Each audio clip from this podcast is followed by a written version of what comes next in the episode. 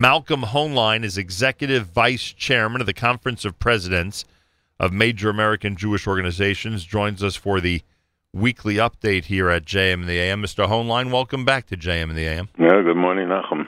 How are you? Baruch Hashem. For those people on the right who are, you know, insulted or or panicking that there's a reaction like this that President Trump's getting in England, this is really normal, right? American presidents travel somewhere, no matter if they're Democrat or Republican, they are greeted uh, very often with these types of crowds and these types of reactions. Well, not often. Uh, we we know that uh, past times there have been presidents who visited uh, in Europe and were feted and hailed as heroes. Uh, President Trump, I think, is a particular target.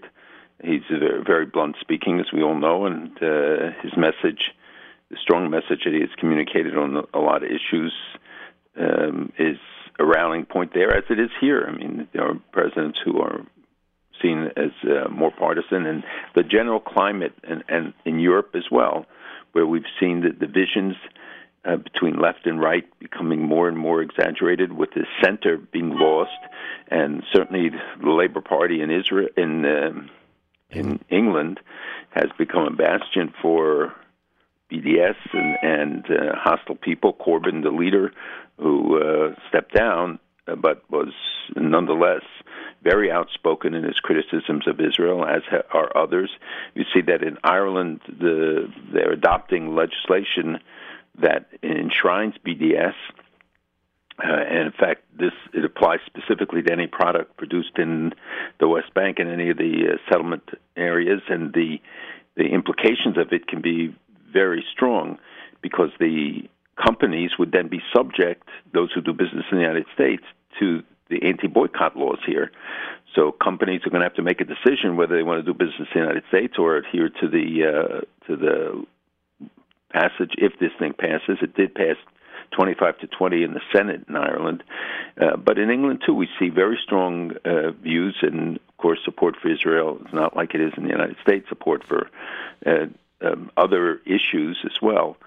So uh, I think President Trump is a particularly strong lightning rod wherever he goes, uh, both for people who are very vehemently supportive and those who are vehemently opposed. Does Israel have a lot of skin in the game when it comes to the future of NATO? I mean, when he makes certain demands about the commitment that countries in NATO have toward defense, and uh, when he threatens to, you know, e- either strengthen it or, or abolish it. Uh, uh, does Israel look by just as an innocent bystander, or is there, you know, is there a, a, a Jewish or Israeli approach to the issue? No, it's it is very important because Israel is an observer at NATO. Uh, there are people who have argued that as part of any peace agreement, maybe they would become ma- members of NATO, but um, there is a stake. Uh, Israel wants to see the Europeans being uh, devoting more to their resources, more to fighting the terrorists, more to to being able to deal with the foreign fighters who are coming home. More that is not just in terms of external threats, uh, standing up to Russia, standing up to to other uh, elements, uh, Turkey, um, Iran for sure. But you see that the policy is generally one still of appeasement that we see too much in England and other countries where the and and this is not true I think of Mrs. May so much as it is of, of opposition, but true in other countries where we see them still wanting to make the JCPOA, still fighting American sanctions, though we see that European com- companies are opting out in remarkable numbers and the and the major companies in, in Europe are, and the shipping companies and insurance companies are not backing any deals anymore, which makes it virtually impossible for many of the companies to do business with Iran. And yet, you see the uh, efforts and the constant meetings and things to to try and appease Iran, which makes more and more demands on them every time they they meet, uh, as they have even during the last couple of days. So I think strengthening NATO, a, a, NATO that is really effective, where the countries are committed. You know, Turkey uh, eviscerated their military to a large degree. A lot of the pilots were fired. If you remember, they were arrested when Erdogan uh, arrested 100,000 people, included many of the military and other leaders. And here they're saying this is what that, that they are no longer able to make the kind of contributions they made before and the impact, of course, will be significant uh, if NATO is diminished. By the way, you mentioned the cash or money to um, Iran. Uh, I'm I'm confused about the story. You had this in the Daily Alert about the, the money that went from Germany to Iran. Is that is that a, a loan, a payment? Is that a uh, just money they need to do business with that that Germany's facilitating for them? What is that? Yeah, it's money that they've asked from the German bank, but they're asking for it in cash, 300 million in cash. Now we know that cash is the fuel of terrorism. Right.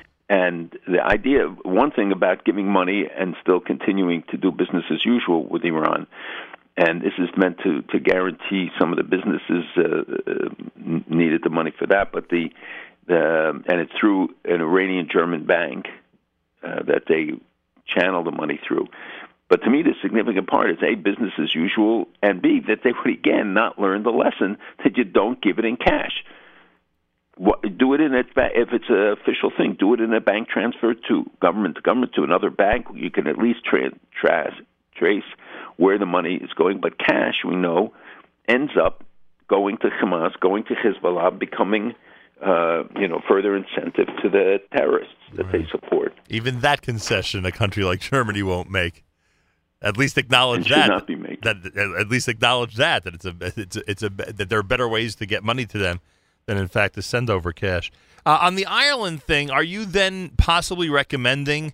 Because I'm, I'm sure you know that Ireland has become a very, very big tourist location, much bigger than it was, you know, uh, prior to two years ago. Let's put it that way. And in our community, a lot of people are putting Ireland on their list of places to visit if they haven't gone already. Are you recommending maybe we should think twice before doing that and pumping money into their economy? I think that people should consider uh, at least sending a message about it, and if necessary, the time may come where we will urge people to give expression to their concern. Uh, they can choose many locations uh, about where they go to vacation, and if they pass this legislation and officially adopt it, I think then many people will reconsider investments there, tourism there uh, and it's a way to send a message because this starts spreading. Once governments start adopting it, and we have now city councils all over Spain in, in about half a dozen countries that have adopted on a local level uh, BDS type legislation or or um, supportive legislation of, of the BDS movement, and while the economic impact may be limited, the trade between Ireland and Israel is not that great. The uh, it, it is a cumulative effect of all of this, and it becomes a commonplace and accepted that you can do it. I mean, cities like Barcelona have done it, others, and I think we have to monitor it and, and uh, take the appropriate action. Right now, we we urge people right to the if you do business or you have vacation plans in Ireland, let the ambassador know, uh, the ambassador of Ireland in Washington, and uh, make sure that they get a message. It takes you two minutes to do it, but it's very important. You know what's funny? What's funny is that there are some people uh, who who don't always represent official government. I'm sure you go through this all the time. Who go out of their way to to tell us how close and how much uh, their country and their officials and how they themselves admire Israel. I met someone yesterday from Ghana. You know, sees my yarmulke. First thing, oh, Ghana's so friendly to Israel. and We get along so well. We, you know, anything to. Which I don't even know if it's true or not. You could tell me, but, but you know, this is the, and but and and and of course, you come across this all the time. You know, we've discussed this on the air. All the countries that are going out of their way to talk about their relationship with Israel and hop on the bandwagon that I always talk about. And then you have the opposite, where in Cape Town, they'll you know they'd rather people have no no access to water than take Israeli advice on how to handle things. Uh, BDS, you know, could only one would think would only hurt people, you know, in Ireland because of the reaction that they'll get from the free world, and it, it's just amazing the the the gap between the two. You know what I mean? Absolutely. First of all, in Ghana's case, there are good relations. As you know, the prime minister visited Africa several times this year, and um, that doesn't necessarily reflect in how they vote at the UN, which is often an automatic vote with the non-aligned movement or others. And but we are seeing some shift there, and thanks to Nikki Haley and um, the strong stance that she's taken, I think that has an impact as uh, as well. But the um, you know, there is a dissonance between what often individuals will say and even officials representing countries, and they go to Israel and they come back very enthusiastic and they want to change it. Uh, many times their votes are just, as I said, uh, cast automatically. They find follow the Europeans, uh, the EU in in some cases. In other cases, as I said, the non-aligned movement, which is headed by Iran today. So you know what what direction they're all taking. Right. Uh, but but this, in terms of Ireland, it's uh, you know there's there's a long history there as well uh, in terms of what their positions vis-a-vis Israel's creation and since then. But uh, this ha- is much more complicated. I know the Lawfare Project has been pursuing uh, legal remedies and uh, looking at the this is a violation of the uh, anti um, boycott law. The U.S. in last year, I think, accounted for about two thirds of all the direct investment in Iran, in um, Ireland, and some I don't know 700, 800 companies uh, which employ 150,000 plus people, um, are are going to be affected um, uh, by this. And some of those companies, American companies, also have big R and D operations in Israel. So it, it could be very complicated when they when you start treading into these areas. Unbelievable. Um, and by the way, we should always point out one of the one. Of, I don't. I don't know if we, should we say the first family of Israel from Dublin, Ireland. Would that be accurate? I know that a lot of people like to say the Netanyahu's are the first family of Israel, but the Herzog family of Israel, their roots are in Ireland, right? Absolutely. Yeah. And the grandfather was the chief rabbi right. uh, of Ireland, uh, Rabbi Herzog, and um, absolutely. Yeah, interesting. You talk about the history and uh, both good and bad. Uh, the, the, fires are out of control. I think what's frustrating a lot of people in Israel, I'm getting a lot of um, direct messages about this from regular citizens in Israel, is that nobody seems to care. Apparently, according to what Mayor Weingarten told us earlier in the week, the fires now have consumed an area of land in Israel that's as large as Petah Tikva. And the media is essentially ignoring it, it seems. It, is absolutely true. And I think this is a, a very important issue that people – don't take seriously the Toys for Terror when they see kites and balloons and other things. Uh, today, there's a huge fire in Israel, a huge fire, um, and the the more than seven thousand acres had been destroyed before today's uh, assaults, and we're seeing it unfortunately over and over again uh, throughout Israel. That the, the throughout the region, that these fires have consumed a number of nature reserves They've consumed about uh, 15, 1600 acres of farming land before today. Wow. And, you know, that's people's livelihoods, people's homes, people's businesses um, have been destroyed. The, the um, uh, environmental impact is immense. And it'll take, you know, it takes a long time when a, a field is burnt or a forest is burnt for it to replenish itself and yeah, rebuild. And at the same time, the burning of the tires, all of this has a tremendous um, impact on the on the environment, and yet I haven't heard one environmentalist speak up, and, and we have written some of them speak up about this issue, which shows the hypocrisy and the uh, ludicrousness of, of, of the positions that some take critical of Israel yeah. for quote environmental things when Israel is one of the world's leaders in environmental progress, inventions, innovations and now the these guys are looking to launch longer range, constantly longer range missiles. So part of one of the reasons why you don't have fires in some of the areas is because it's already been burnt. There's nothing left to burn there, and uh, I, I think that it's it's quite you know horrible that people and the media almost completely ignore all of these issues and what what impact and and the and when Israel is ultimately going to respond in a tougher and tougher ways,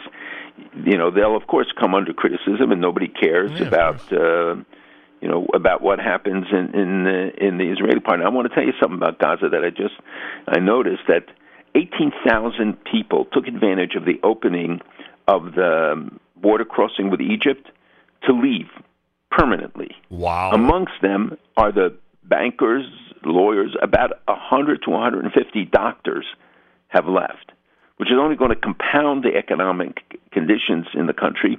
But they've had enough, and they are are leaving. So it's it's. Um, I, I think even of the Hamas leader staff, of the ten, seven have left. That says it all, huh? to me, basically. What's missing in this whole picture with the fires? Is it, is it because there's no Israeli celebrity who's who's taking up the cause, or or the media seriously doesn't think it's a big story, or it doesn't get ratings? Like, well, what's what's missing here to make it, you know, a story like you know hundreds of others that I could tell you from Israeli history, you know, have become real real causes out there. It, first of all, uh, no Palestinians are being killed, so they don't, they're not interested in it, mm. and um, uh, you know they try to make light of it, and you know they say, okay, people, we covered the story once or twice, it's already done, and um, so they, I, I think they should all go to see the Or HaNer kibbutz, which just um, which is experiencing this big fire uh, when one of the balloons uh, from Gaza uh, landed there and there were many firefighters. Um, and the kibbutz itself wasn't destroyed, but a, a lot of uh, damage was done, and they had to call in airplanes, which come to the scene quickly and and still working on the fire. And as one of our listeners just points out on our app, and what about the Israeli government? I mean, what about their responsibility? Forget the the media, you know, presence for a moment. What about the the responsibility they have to deal with this? Are are they in fact, you know, a, uh, proactive in trying to deal with this? they are very proactive in dealing with it, and they're looking for uh, new methods, is you know, both to counter this, but it's almost impossible, you know, to to uh, find the sources. They went after the people who headed the unit. They eliminated some of them. They try to target the places where the stuff is stored or where it's moved, but balloons can be given out to people, and uh, the the liquid uh, fuel is just and it put in there, and then that's it, and this the story is over. Look, we always talk about the uh, the creativity of the enemy, and they're just you know they're they're a step ahead right now. I mean, they're just uh...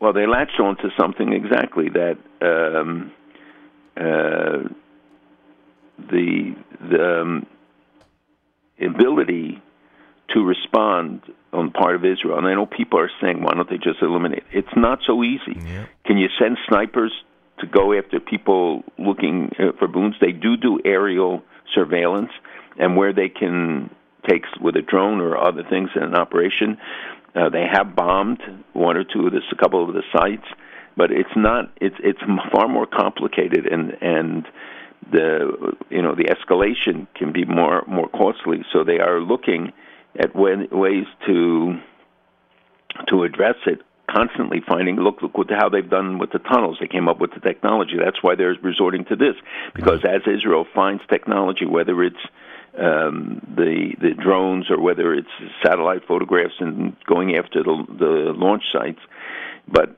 it it is not like a missile where you have a particular you have a launcher you can target and eliminate it.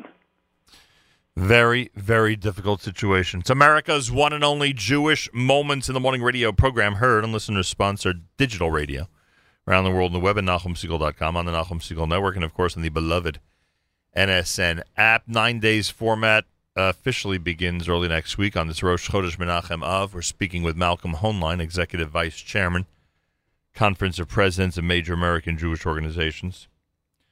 By the way, I asked you last week about the trial of Sarah Netanyahu, which to me looked like it was really, you know, getting off to a quick start. They've already postponed it. I guess she's the beneficiary of Acharei HaChagim, huh? because, because it starts on October the 7th now. I didn't realize a two-month break in the Israeli court system. Two months. There's a two-month break in the whole government. in the whole country, huh? and which is good or bad, we don't know.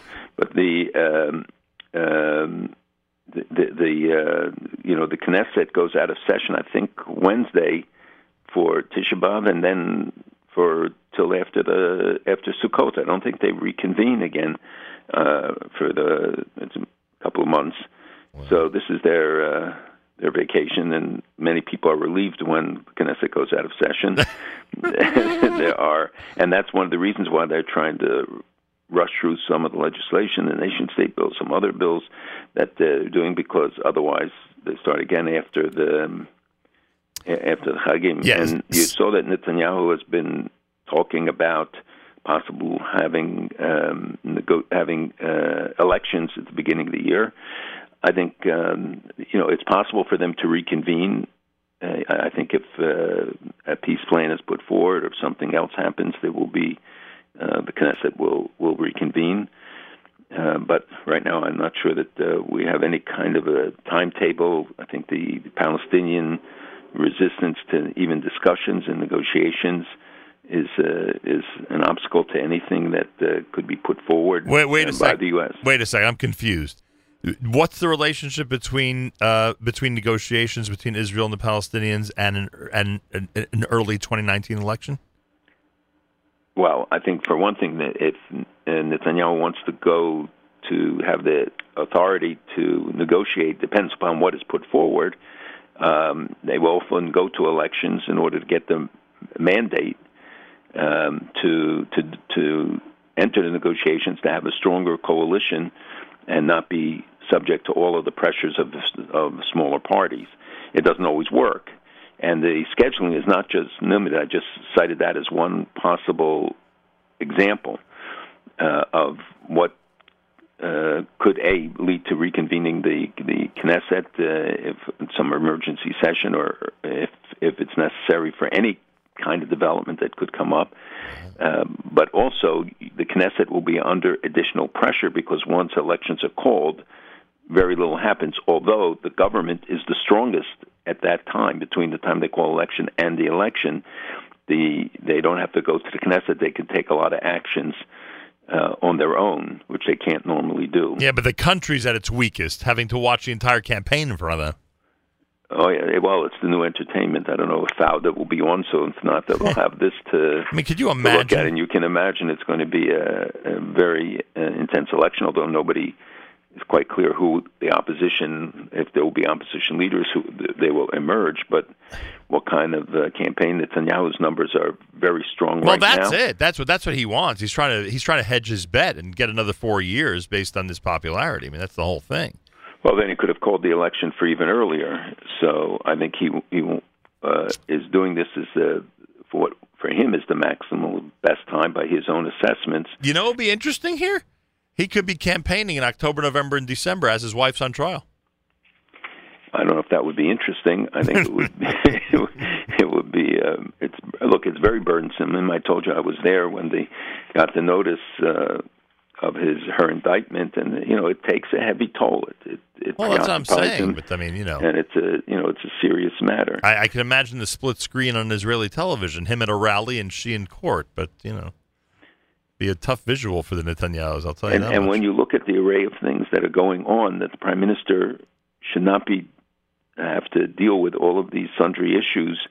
Um, whether you, you, his visit to Putin this week, the negotiations over what's going on in in, in Syria about the acceptance of, of Assad. I see even American senators telling, warning him that Assad and Iran are one, and telling him that the idea that he could saying that he could live with an Assad government because for all the years they kept the border quiet. Whether that still holds true now, given the new uh, alignment and the supposed assurances that he got from Russia that they would uh, restrain Iran in um, in Syria. But he has a very serious problem there. They're encroaching on the border. You have 80,000 militia. You have them infiltrating the the um, Syrian uh, troops and and uh, both the militia and Hezbollah and others. That you have. Um, um, a, a, an unstable situation at best. You have Jordan facing really difficult uh, circumstances. The, uh, the, the certainly the situation in Gaza, and of course the ever-present danger that the Lebanese border could heat up, even though I don't see it now. And at the same time, dealing with the prospect of uh, negotiations, although again I don't think it's imminent. But you know, the bottom line to any successful peace deal has to be direct negotiations between the parties, and you have a party that's not willing to sit down and talk. By the way, did you see that uh, in Eizenstat's book that President Carter was against the Sadat visit? Yes, I knew I knew it at the time, and uh, yes. So his so I'm trying to understand it. His tina was that his meaning President Carter's analysis was that that if in fact the visit would take place, which it did, but what he was worried about if it take place, there would be no comprehensive peace agreement, meaning for the entire region, and it would just be an Egypt-Israel agreement. And essentially, he was right. Yes, but I think that there was more behind it. I think he was insulted that it, they bypassed him uh, because it was direct between uh, Begin. Well, and, if he had if he had resentment towards Sadat, he never showed it. I can tell you that much. Uh, well, yes, he didn't particularly care for Begin, right. but but at the time, I remember people in the White House, others saying that he was upset that he was bypassed and that they went about this directly. Uh, uh, so there's always a combination of factors. Yeah. I don't think that the sensitive anybody man, could, sensitive could man, overlook the importance of the Egyptian-Israeli uh, the Israeli deal. Right, the interest there. Sensitive man, President Carter. Wouldn't you say? Yeah. By the way, here's the. I'll, I'll get back to Syria and everything for a second, but listen to this piece of news. A record number of tourists visited Israel in the first half of 2018. You know what the number was? 2.1 million. Two, correct. 2.1 million tourist entries between January and June, the most ever for a half year period. That's pretty amazing. I know, you know, Israel 70, etc. I know, you know, what, what they always say in terms of, you know, figures being bumped, but that is an amazing figure. That's just incredible. So keep, which which translates at this tra- uh, base to about four over four million, four point two, which is a record. You know, I remember when crossing the three million threshold was celebrated, and now it's passing four. And if they had more hotel rooms, I think you'd have even more. And if prices for transportation there were were lower, you'd have even more. It's a remarkable statement, and I think a greater percentage of of Jews in America than you know used to be true when they would say I think a quarter or even less, twenty percent, had ever visited Israel. Uh, I think the number's much higher. I think birth rate is one of the factors in that, but even more people want to go to Israel today. There, there's so much to see. There's so much to experience, and the uh, the high tech image and many other things that uh, people began to understand that you're not entering a war zone. That it's safe to go there. Uh, I hope it will continue. wow, amazing. Absolutely amazing. Uh, and we do, again, like we always say, you know, we don't realize the, the history that we're living through and the most incredible time that we're living through right now. What's with the news of this new flotilla? Is there, in fact, a new one heading toward the uh, Gaza area? There is, and it's been in the works for a, a long time, but I understand it'll probably take place in two weeks. And uh, an Israeli court, uh, I think a Jerusalem district court, ruled uh, yesterday, the day before, that they could seize the boats when they come into Israeli territorial water, two of them, which are worth about less than $100,000, but they can use the money to pay the victims of Hamas terror. And that's because they're infiltrating official Israeli space, or what? What's Well, and and it's it's uh, a legally accepted uh, blockade against uh, terrorism. It's it's recognized. It's been tested in the courts that the blockade that Israel has imposed on Gaza, um, and uh, they and in terms of humanitarian goods, they can offload them in Ashdod, and it will be taken to the crossings, so that you know that uh, terrorist material is not going in. And we know from the past that flotillas were were lied about what happened, especially the one where Israel Right. Israeli troops had to intervene, and then the spokeswoman, the very person who made the allegations and charged how the Israelis violated them, and it turns out that she admitted that they instigated it, that they tried to take the weapons away from one of the soldiers before Israelis did anything uh, violent to them. So these these people are not, you know, just hale-hearted war, people were worried about the conditions in in Gaza. Let them take the money they're spending on the flotilla and send it to the people in Gaza if that's what their concern is. But it's it's um you know it's a pernicious thing. It's a publicity ploy, and they know that they they will get the attention. So maybe if all the boats are seized and sold, they will learn a lesson. Yeah, and I'm sure the UN will condemn that act probably. Oh, the UN will be ready to act uh, with great alacrity, I'm sure. You know, you don't see any condemnations in the United Nations, and just think about it about all the attention that's focused on Israel. No sympathy for what Israel's faces facing for the environmental damage, the economic costs, and all the, the things that come out of this form of terrorism of using balloons and stuff. Just wait till this spreads to other countries and other terrorist groups start launching it, and see how quickly that. Uh, you know, they will come screaming and yelling to the United Nations. But, you know, yesterday a demonstrator was killed in Iran. These are demonstrations about water. Water. Uh, someone showed me a clip of a of a um, faucet in Iran when they open it, and you see the water is literally brown Oh, uh, coming out, and people do not have water. Half the country is already impacted uh, by it, and a demonstrator is killed on this, and yet you don't see the protests. This is a domestic demonstration. People are unarmed, and uh, killed by the Iranian police. And these demonstrations are ongoing. You see almost no coverage of it, almost none. And the the um, uh, activities of Iran, despite the economic crackdown, which punishes the people because they don't, the government punishes them. They don't suffer for it because they keep whatever they need and the people outside in the smaller places, the unemployment, et cetera, et cetera, is rising. And I think with the new sanctions coming on board, you will see even greater public discontent about it, which is very important.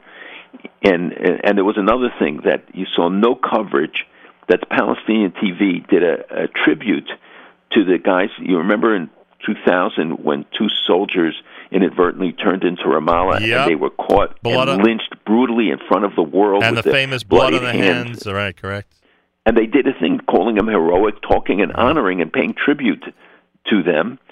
Until now, these three murderous, barbaric criminals have received almost six hundred thousand dollars in payments from the PA Wow. as part of the pay to kill, and Abbas still refuses to take any action on it, and yet no the criticism about it and uh, countries are cutting the funding uh, are finally paying attention to to it. The United States uh, law the uh, Israel passed a law deducting it from the tax revenues that they pass on. But still life goes on. They can uh, scream and yell. They can take the money away. The and Abbas just simply moves ahead, saying we're going to continue this policy, refusing to talk to the American negotiators and and uh, just the fundamental discussions that uh, you know he demonstrates his uh, his pique and his and a lot of it is is personal, and it's because he doesn't want to negotiate. He doesn't want to make concessions. He doesn't want to have to sit down at the table. He wants to go as long as he can in his you know 13th year, I think, of a four year term uh, without having to face negotiations or accountability of any kind.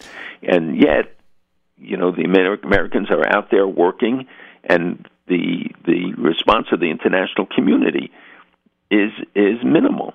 Why did it seem a week or two ago the Kushner Greenblatt plan was about to be released, and now it seems like it's it's much further away? Well, a lot of that has to do with media speculation, or somebody says something or tweets something. Uh, but I think that that in part because they and they were in the region again, trying to gain more understanding and, and support before putting forward a, a plan uh, or a proposal. The um, but the Palestinians stonewalled them again.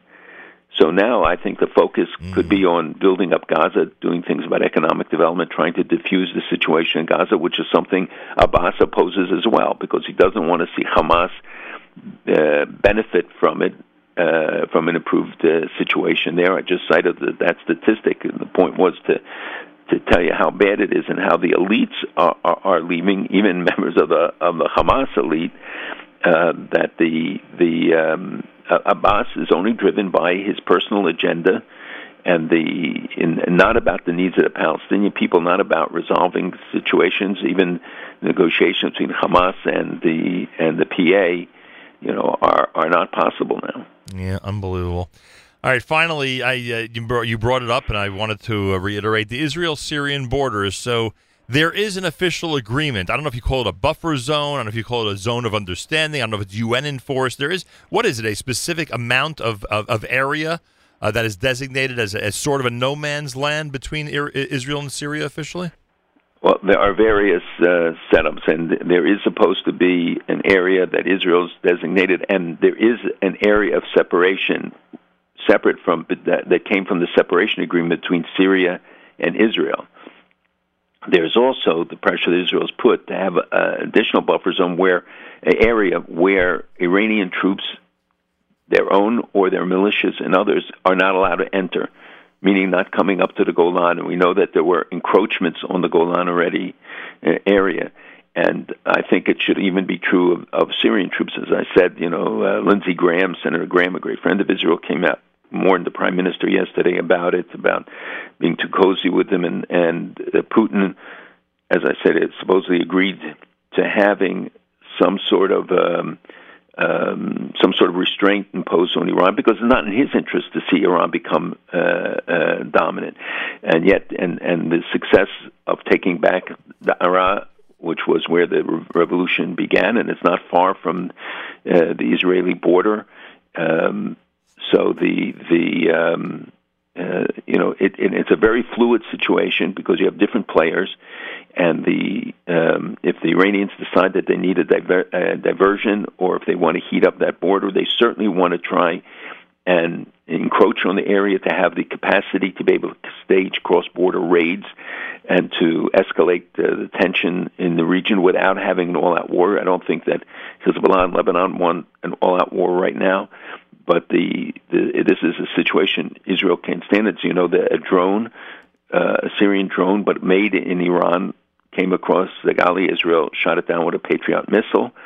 Um, but that these kind of encroachments are meant to test Israel and also gain intelligence. And the um, uh, for Israel, this is a constant state of alert now, wow. because all you need is to have a few guys run across the border, capture somebody, um, penetrate the border, which is what they want. They're not looking for a military victory. They're looking to be able to to boast and to show that Israel is vulnerable. Unbelievable. Finally um, Uri Ariel and other members of Knesset took advantage of Prime Minister's uh, new rule that they can go back to Har HaBayit, and they actually ascended Har HaBayit, much to the chagrin of some people uh, among the enemy. Are you familiar at all? Have you heard this at all? That there's now a rule that a Jew can't sit on a chair or bench on Har HaBayit outside of one designated area, and it's becoming a major issue up there. Yes, because some people were arrested for sitting down, oh and uh, and uh, that's why the issue has come to the fore again. That they're they're not supposed to pray. If you're seen moving your lips, you can be arrested or mm-hmm. removed from the Har HaBayit Uh, it's an intolerable situation. I mean, but you know, these were concessions just to keep things quiet, not to have um, you know, uh, ex- unnecessary explosions on uh, on Har HaBayit on because the Temple Mount because it's so sensitive and it becomes an immediate incendiary uh, for violence because it's exploited. And Abbas and others yell Al Aqsa's under siege, and that that is the rallying call. Uh, because you see, they don't care, and they, and they are continuing, by the way, to do some excavations and more damage. It was halted by Israel, but they don't ha- show the respect for the place and and certainly for its history it's, and deny the Jewish and Christian connections to this. So the the um, you know everything that has to do with Har HaBayit or any of the places is is really important only when it's effect it can impact Israel when they themselves do violence there when they engage in in the kind of actions that they have then the sacredness seems to come second or not at all. Wow. So the, I understand why the government doesn't want to see an explosion on this thing. I don't think any of us want to see it. It's it's led to violence and you know deaths and injuries. But the we should know that the when the, look when we moved the embassy when the, the president visited the Kotel, put on a yarmulke, and said to him and said this is a Jewish holy place. That was an even bolder move yeah. and a declaration. And the Arab world, not one demonstration about it, not one. Yep if you don't read that message right, you're making a big mistake. Excellent, Malcolm. Thank you so much. We'll reconvene next week. Have a wonderful Shabbos. God willing. Take care. There he is, Malcolm Hoenlein, Executive Vice Chairman of the Conference of Presidents of Major American Jewish Organizations, joins us Fridays here at JM in the AM.